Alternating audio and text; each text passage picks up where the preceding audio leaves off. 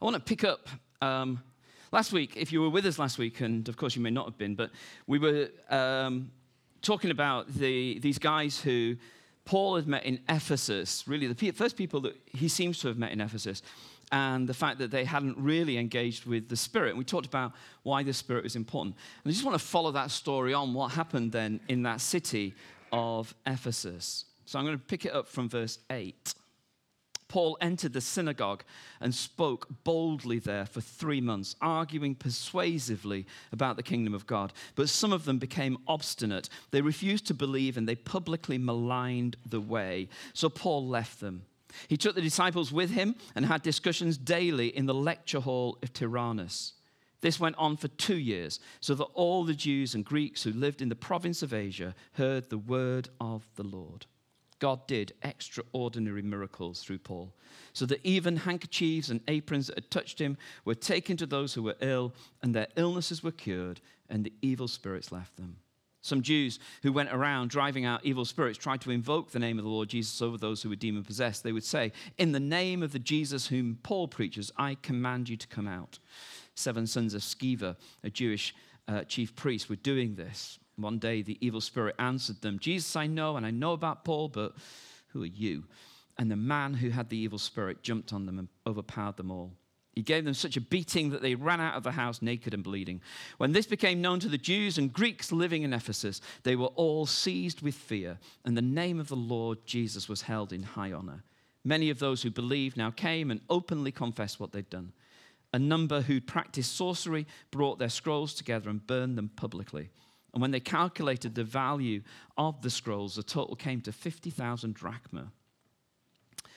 Um, and if, you, if you're reading along and you, or you're listening, um, a drachma, it says in the footnote, was worth about a day's wage. So 50,000 days' worth of wages. Work it out. In this way, the word of the Lord spread widely and grew in power. After all this had happened, Paul decided to go to Jerusalem, passing through Macedonia and Achaia. After I'd been there, he said, I must visit Rome also. And he sent two of his helpers, Timothy and Erastus, to Macedonia, while he stayed in the province of Asia a little longer. About that time, there arose a great disturbance about the way. A silversmith named Demetrius, who made silver shrines of Artemis, brought in no little business for the skilled workers there. He called them together, together along with the workers in related trades, and said, you know, my friends, that we receive a good income from this business. And you see and hear how this fellow Paul has convinced and led astray large numbers of people here in Ephesus and in practically the whole province of Asia. He says that gods made by human hands are no gods at all. There's danger not only that our trade will lose its good name, but also that the temple of the great goddess Artemis will be discredited, and the goddess herself, who's worshipped throughout the province of Asia and the world, will be robbed of her divine majesty. When they heard this, they were furious and began shouting, Great is Artemis of the Ephesians. Soon the whole city was in an uproar. The people seized Gaius and Aristarchus, Paul's traveling companions from Macedonia, and all of them rushed together into the theater. Paul wanted to appear before the crowd, but the disciples wouldn't let him. Even some of the officials of the province, friends of Paul, sent him a message begging him not to venture into the theater. The assembly was in confusion. Some were shouting one thing, some another. Most of the people didn't even know why they were there. The Jews in the crowd pushed Alexander to the front and they shouted instructions to him. He motioned for silence in order to make a defense before the people. But when they realized he was a Jew, they all shouted in unison for about two hours Greatest Artemis of the Ephesians. The city clerk quietened the crowd and said, People of Ephesus, doesn't the whole world know that the city of Ephesus is the guardian of the temple of the great Artemis and of her image which fell from heaven? Therefore, since these facts are undeniable, you ought to calm down and not do anything rash. You brought these men here, though they've neither robbed temples nor uttered blasphemy against our goddess. If then Demetrius and his associates have a grievance against anybody, the courts are open and there are proconsuls. They can press charges. If there's anything further you want to bring up, it must be settled in a legal assembly. As it is, we're in danger of being charged with rioting because of what happened today.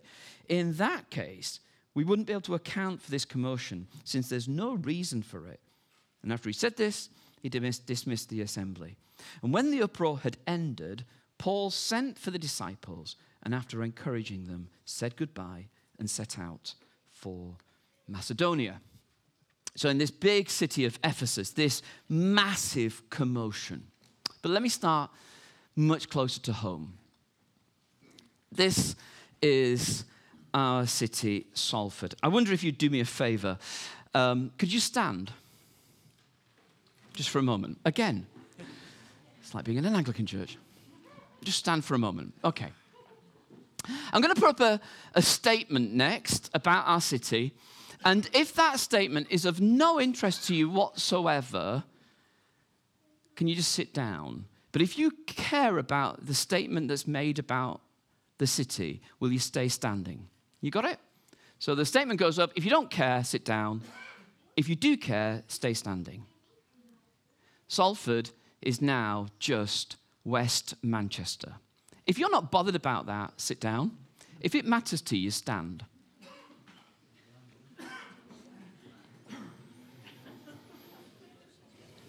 Okay. Now, stay standing. If you sat, why did you sit? Why doesn't it matter to you? Just shout some stuff out in a run round. Right. Yep. I'm from London. He's from London. He's not from here.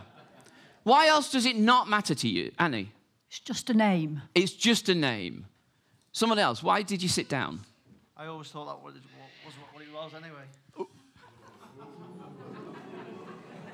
Look, this isn't a pantomime. Oh, yes, it is. um, anybody else? Why did you sit down? I'm just interested why you sat down. Why does it matter? Why, does, it matter? Okay, Lorna. She said geography didn't really matter to me. Geography doesn't matter. Okay. Now, for those of you who stood, or are standing rather, why does it matter? Because Salford is a city and was a city before Manchester. Because city, as often as a city, and was- I knew someone who would say that. Yeah, John? I've only been here two or three years, and I've come from Coventry, and, and Birmingham wanted to take over Coventry, and it's the same sort of thing. Okay. We, we fear, yeah, this sort of idea of one city just wanting to engulf another. Why are you standing? Some of you, why are you standing? Just quickly, why are you standing? Hang on. Hang on. Hang on, hang on, hang on. Salford is Salford, and even though things are not always what I'd like them to be, I am very, very proud to be born and bred in Salford, and I'm really proud to be called Salford. Okay. And I hate being called Manchester. Yeah, okay. Just say how it is. So, some of you, why are you standing? Just very quickly, just so you get a chance. Sorry, my husband, I'm not from Salford, but I love Salford. Uh, my husband is from Salford.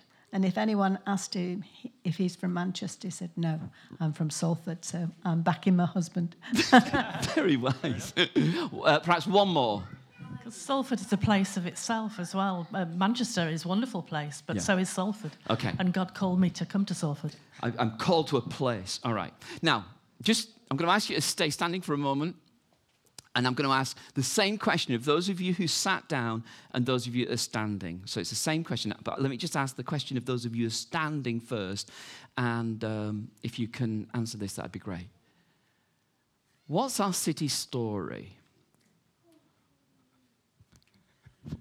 What's the story of our city? What story do we tell ourselves about our city? Why is it what it is? If you had to explain Salford, what would it be? What's the, what's the essence of what it means to be Salford? How would you explain it? Here you are, all standing and saying, We are not going to become Manchester. Well, tell me, what's so different about Salford? Tell me your Salford story. Frank. I think um, Salford doesn't have a centre, but the people of Salford certainly do have a centre. Okay, so there's something about the people. Tell me about the people. What is it about the people of Salford? I think the word earthy, Earthy. definitely. Okay. Salt of the earth, you said, didn't you? Someone else, tell me about Salford. What is the story we tell about ourselves?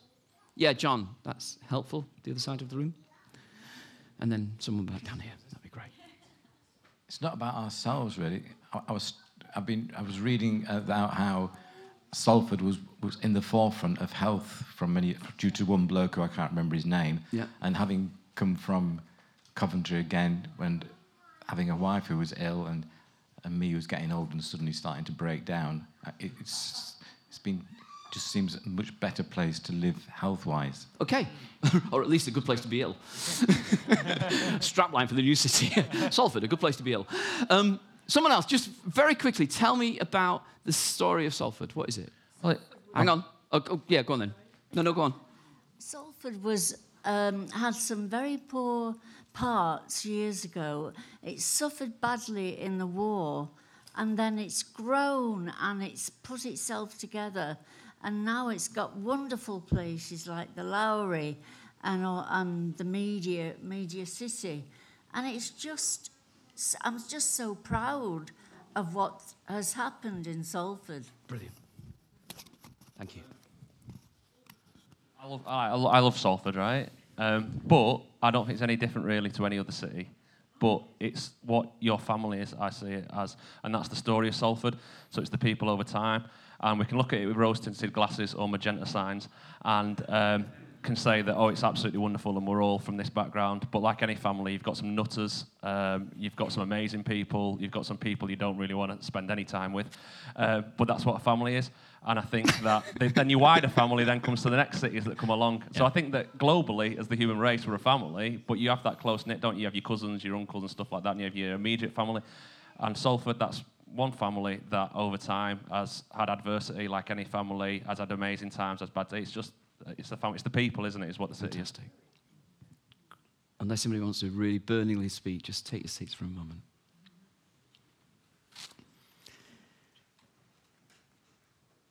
The story we tell about ourselves about a city, and all of that to give you a sense of what was going on in Acts chapter 19.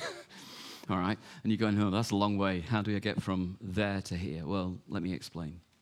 The Ephesians had their own story, and everybody who lived in Ephesus was proud of being part of Ephesus. Ephesus had power. There was this, um, this goddess called Artemis, or you might know her better as Diana. Same goddess. Diana was the Roman name, Artemis was the Greek name. This goddess, the goddess um, in Ephesus at least, uh, Artemis was seen as the goddess of banking. So it had economic power. Ephesus had um, power um, in terms of its self awareness. What you're looking at is the theater. That's the theater that was mentioned here in this text. That theater. So if you can see the, um, the banking, and of course it comes all the way around, so it comes out this way. And um, the, the people who were sort of like both raising the crowd and the people who were trying to calm the crowd down We're standing here. And all these people, this, this theater held 25,000 people. Now, I don't know if the theater was full, but that's where they met. And there's the main street, the main, and you can see the colonnades. This is exactly the street that Paul walked down. And in part of the city, the other thing about Ephesus was you had this massive library, three story, massive, massive library. It was a center of knowledge. It was a center of economic power. It was center of grandeur. Ephesus had their own story. And Paul's been there. And when Paul goes there in verses 8 and 9, he enters the synagogue. He always does that because they're his people. So he begins where they are. He speaks boldly there for three months, arguing persuasively about the kingdom of God. Some of them became obstinate. They refused to believe and they publicly maligned the way, which is how early Christians were known. It's kind of, it's almost a better way, isn't it, of being known rather than being a Christian. We're people of the way. And Paul left them. And he took the disciples with him, though, and they had discussions daily in the lecture hall of Tyrannus. And that went on for two years. For two years, the lectures are about what it means to be part of the kingdom of God. So all the Jews and the Greeks who lived in the province of Asia heard the word of the Lord. Ephesus, this brilliant, beautiful city. Paul is in part of this city, living here in one of these houses, working, meeting people initially in one of the synagogues, meeting in one of the little lecture rooms, perhaps. For two years, he's saying to the people of Ephesus, You're not primarily Ephesians, you are primarily people of the kingdom of God. The kingdom of God is bigger and different, and it's, um, it's a challenge to Ephesus. Ephesus, Paul would be saying, can be different because the kingdom of God has come in Jesus. I want to emphasize that. Some of you won't mind about this, but it's, it's important. This is one of the very few times in the book of Acts where Luke tells us that Paul was preaching about the kingdom of God. Normally it's about the resurrection of Jesus, clearly significant, but here it's the kingdom of God. There's a different way of doing things around here. The kingdom of God is not just where you go when you die, it's not about heaven, it's actually about God breaking in, about God breaking into our city, about our city being different. Actually, when Paul comes in and he ta- starts talking about the kingdom of God, this is not neutral language. And it was demonstrated and who does it gets demonstrated by? The miracles happen. Who amongst? The sick and the demon possessed. Those dispossessed by Ephesus. You see, the demon possessed, they, they don't get places here, they get sent over here. The sick, well, they would get cared for in their infirmaries. But actually, they're not powerful anymore. They're kind of almost like a drain on the city. They're not productive. And it's interesting that when Paul speaks about the kingdom of God, the miracles that happen are with those people right down here the demon possessed, the ones that are mentally absolutely messed, so damaged, so broken, so, so not one of us for whatever reason. But these people find wholeness. The kingdom of God is breaking in. And what Luke says is interesting. I know I've read it, but let me just show you again. Many of those who believed now came and openly confessed what they'd done. And what they were confessing is they, they'd practiced sorcery.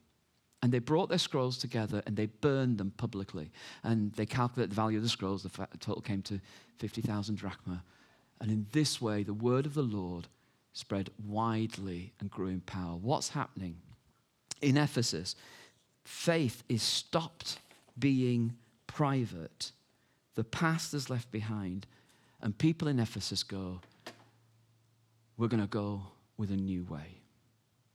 In other words, the old story, the story of power and sorcery or uh, magic or witchcraft. I'm not talking about the sort of that magic, you know, can, you know, there's three cards here, that sort of magic. I'm talking about the magic, the, the sorcery, where you try and control the future.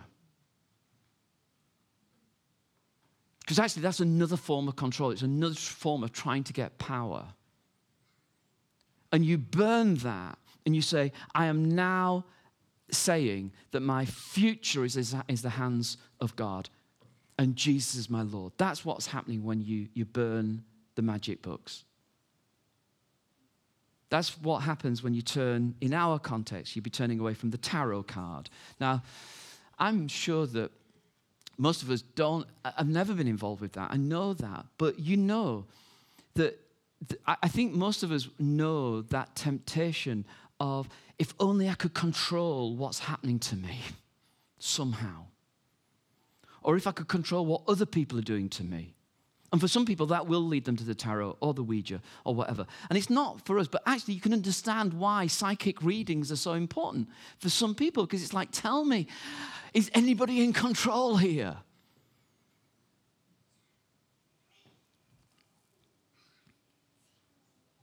And these people come and they say, We've heard about the kingdom of God. We've heard about a different way of seeing the future. We've heard about a different way of dealing with the present. And uh, it rocks the city. And so there becomes this sort of big, um, almost this almost riot. It wasn't quite a riot, but it's almost a riot.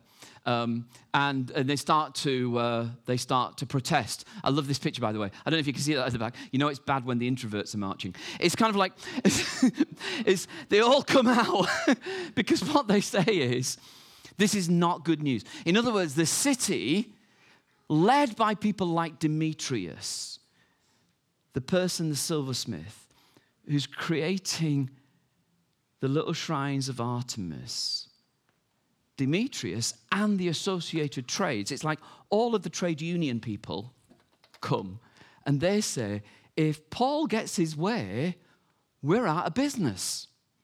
If all these people start following Jesus, listen, lads, nobody's going to be buying our little, little charms. We're out of business. We need to drive him out. Because the gospel has overturned the economic reality. And Demetrius and the city say, This is not good news. We'll lose money and we'll lose status. And what they say is, if. Um, if Paul gets his way, if the kingdom of God becomes a reality in our city, then people won't want to come. The tourism will go down because everybody knows that in our history, that meteorite, this is a story, the meteorite fell from heaven, hit the earth, and where the, it hit the earth, that's where the temple of Artemis is. Everybody knows that story. Everybody knows that if you want prosperity, you come to that temple. That's why Airbnb in first century Ephesus was so popular. That's why you could have a little workshop knocking out these little models of Artemis. Because everybody's coming. Now, if they follow Jesus, they won't. They won't come.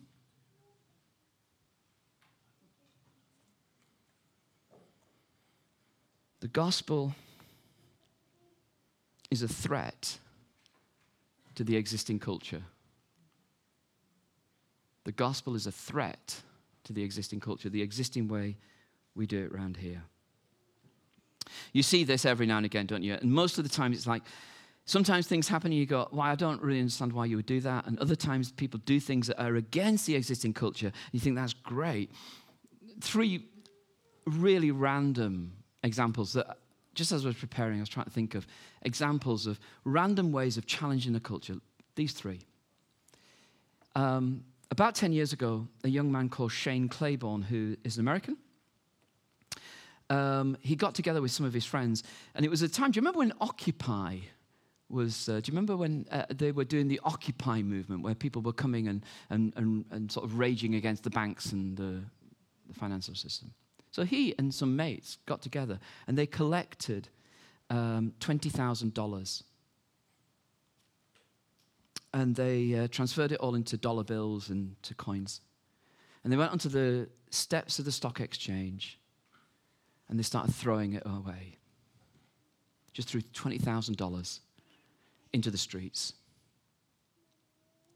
Well, you can imagine what happened. um, everything stopped. And the bankers, they kept on walking, but the poor people, they stopped. And they were grabbing at this money. And people asked him, Why are you doing such a stupid thing? And he said, Because actually, in this place, money is God. And what I want to do is show I can laugh at it. We're going to just throw it away. And some of you go, Well, that money could have been spent a whole stack better. Some of you going, why wasn't I there? Some of you, you think that is just stupid. And of course, on one level, it is stupid. And of course, it's not wise. And of course, it's not But one person with his friends in New York 10 years ago says, Money's not God round here on the steps of the New York Stock Exchange where money is king. It's like a, an easier example for you. Um, do you remember? I mean, now it's commonplace, but do you remember the first time you saw the letter from the head teacher to their children before the exam results came out, and or the teacher, and, and the letter said something to the effect of, "Whatever you do, you are not your exam results." And and then suddenly it was like someone had written what we all da- deep down believe, but how many of us as parents know the anxiety of what if our children don't do as well as they might? And that anxiety of what if they don't get the grades to go to college? What if they don't get the grades to go to university? What if, what if, what if? And suddenly, without even thinking about it, we bought into a culture that says that's the good life. And the gospel comes and says, as the teacher who wrote the letter says, you are not what your grades say. And the good life is not just about did you achieve everything that everybody expected of you. The gospel says actually your life is not determined simply by your exam results. Your life is held by your Father.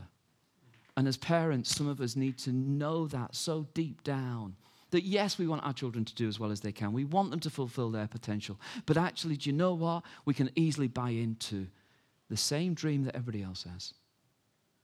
And indeed, we can pray so hard that even we don't even stop to think, are we getting into it? The third example, and, and I'm, I think this is one that will be much more relevant for all of you. You've probably all been watching Love Island. Um, and so um, you, you didn't, it's on catch up. Um, and um, apparently, I, I, I, you know, I, I say it to you, um, I, I, I hadn't watched it. But I have kind of been aware of it. And I didn't know this until I read the article the other day. But the young guy who won, I don't know if you know the premise of Love Island even. How many knows what Love Island is actually about? Okay, so we've got experts in the room. We've got five minutes to go, girls, before the service finishes. But before they go, we want educated people in this church. So, um, very quickly, explain Love Island. Um, it's basically where like people go into a villa for like eight weeks and What, sort, what do these people look like?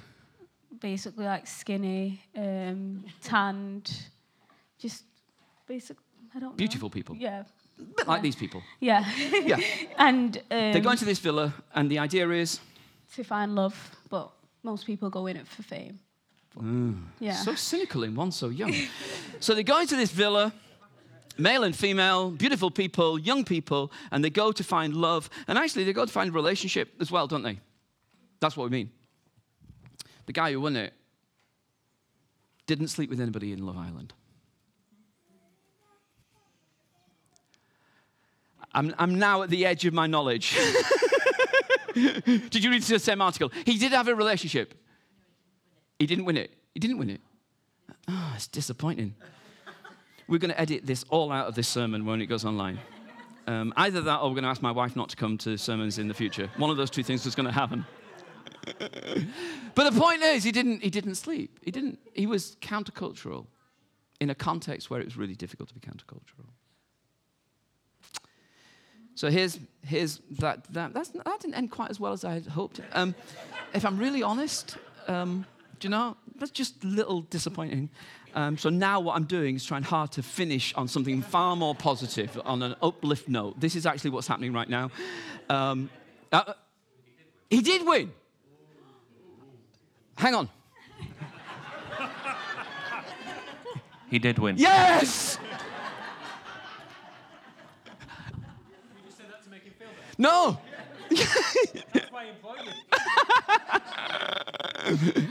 he did. The, the holiday me and Maggie are going on tomorrow, is going to get a whole better now. Um, he did win. I thought he won. I don't know why I listened to you.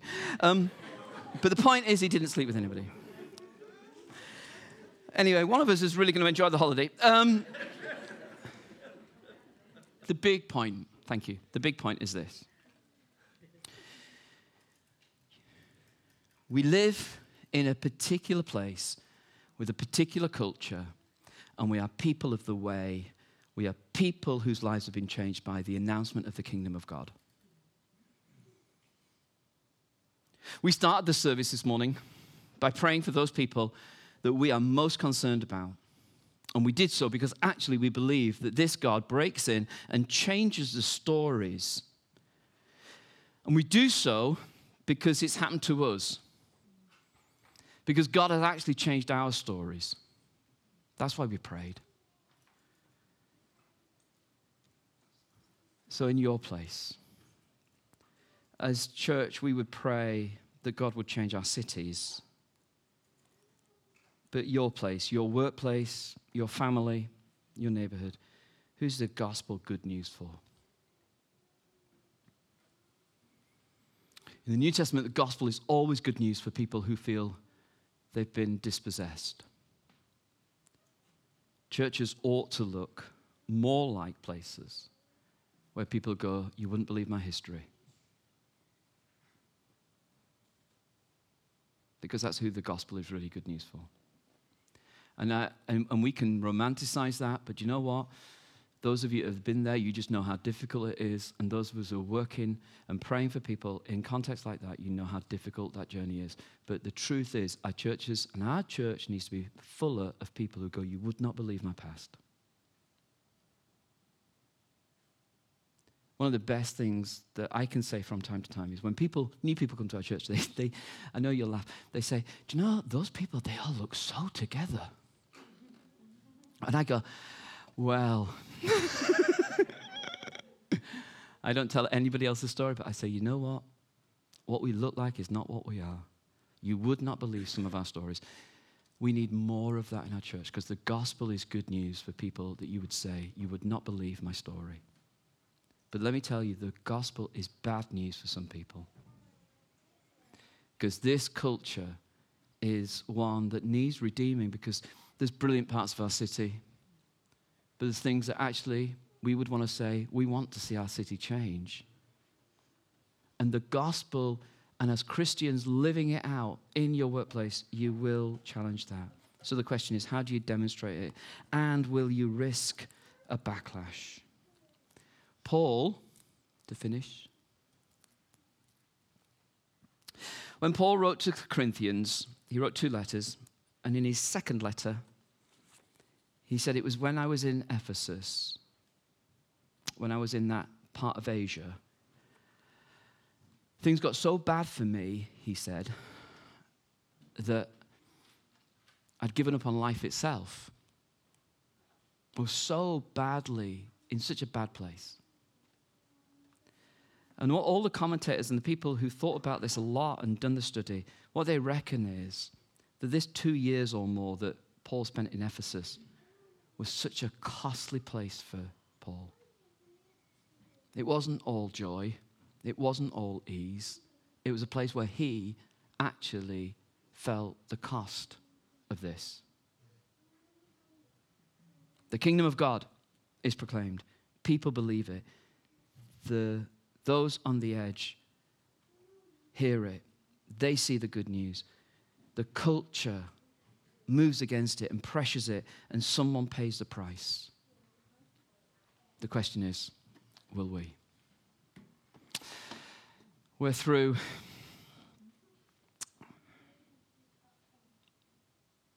But I'd like us to pray together.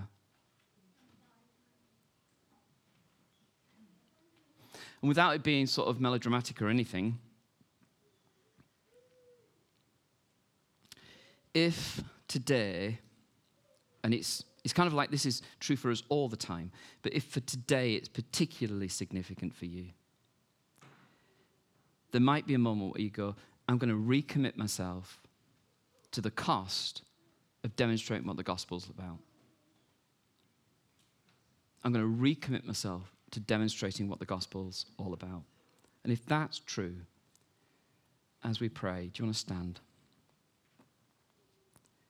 It's true of us for all of us all the time, but there are times when it's actually today is the day when, again, I will say, I'll pay the cost of following Jesus, not just for myself, but for the sake of others. And if that makes sense to you, then do you want to just stand and we'll pray together.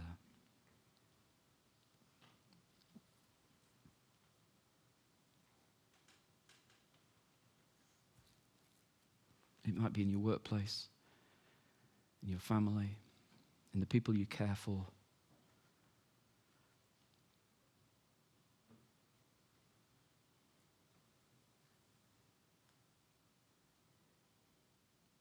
Father God, we together, all of us, say, we know that the kingdom of God, we pray that the kingdom of God will come. We pray that your will will be done here, in our places, as it is in heaven. We pray that the kingdom of God will break in. But we know that for that to happen, that will mean that those on the extremes, those with the most difficult context, will be reached. But Lord, we pray that we will pay the price for that to happen, that we won't be afraid, that we won't back off, that we won't be ashamed, that we won't be fearful. Lord, for those who stand today, particularly today, give us the strength that we need to be the people who live this through. Father God, may you be the one who enables us to take a stand for the good news in our place, in our workplace, in our families, in our city. May our city change. May those who are dispossessed, may they know the good news of the gospel. May those who have no hope, even if they've got lots of possessions but have no hope, may they know the hope of Jesus. May families that are fractured be reunited. May lives that are fractured be made whole through the cross of Jesus. We ask it in the name of Jesus. Amen. May your blessing rest upon us. May you send us out in the power of the Spirit. May we live for your joy and for your mercy. In the name of Jesus. Amen. Amen.